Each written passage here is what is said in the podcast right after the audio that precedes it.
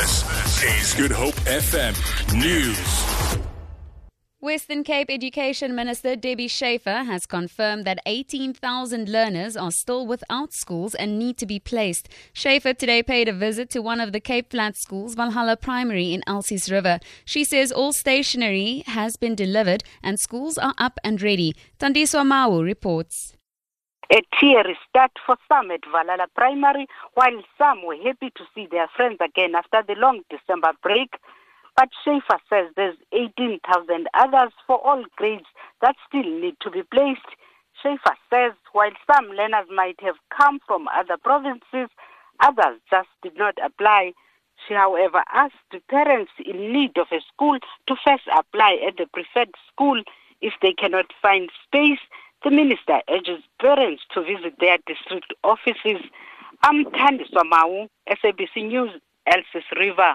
Meanwhile, assembly has begun at the Hermanus High School, which is the alma mater of Conrad Strydom, South Africa's top matriculant of 2016. The schools fall in the Overberg School District in the Western Cape, the top performing school district in the country with a pass rate of 93%.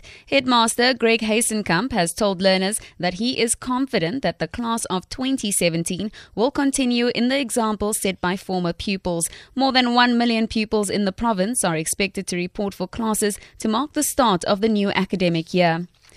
The academic year has kicked off in high gear at most schools in the Southern Cape. SABC reporter Sipiwe Hobasi is at Thembalethu Primary School in George, where parents have come out in numbers to accompany their children to school. Many learners started to arrive hand in hand with their parents from 7 a.m. this morning. These parents say their support is vital for their children's education. I was happy for my child for going to school today. Oh, it's so great, so wonderful. Uh, I don't, I don't know how to, to, to put my feelings to, but I'm so happy. The school will commence with teaching and learning today, while some parents are queuing to register their children. Spiwe Wobas, SABC News in George. Meanwhile, four school children have been killed in a bus crash while on their way to the first day of school in KwaZulu Natal. The bus was involved in a collision with a minibus taxi near the near the Ntuzuma bus depot north of Durban. The learners are believed to have been all under 16. In the Chitali area in Limpopo, the first day of schooling has been disrupted at some schools due to a shutdown by residents. Residents at various villages in the area have blockaded the road, resulting in schools not opening today. Edson Komola from the Chitali Stakeholder Forum says they are demanding that roads in the area be tarred. Michael Makungo reports. All schools in Chitali area are not functioning at all.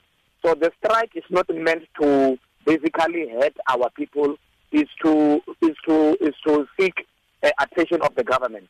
Uh, the school is one of the critical area where uh, the attention of the government will will be will, will be sped up. So that's why the schools were not allowed to to reopen today. For Good Hope FM News and Traffic, I'm Tamara Snow.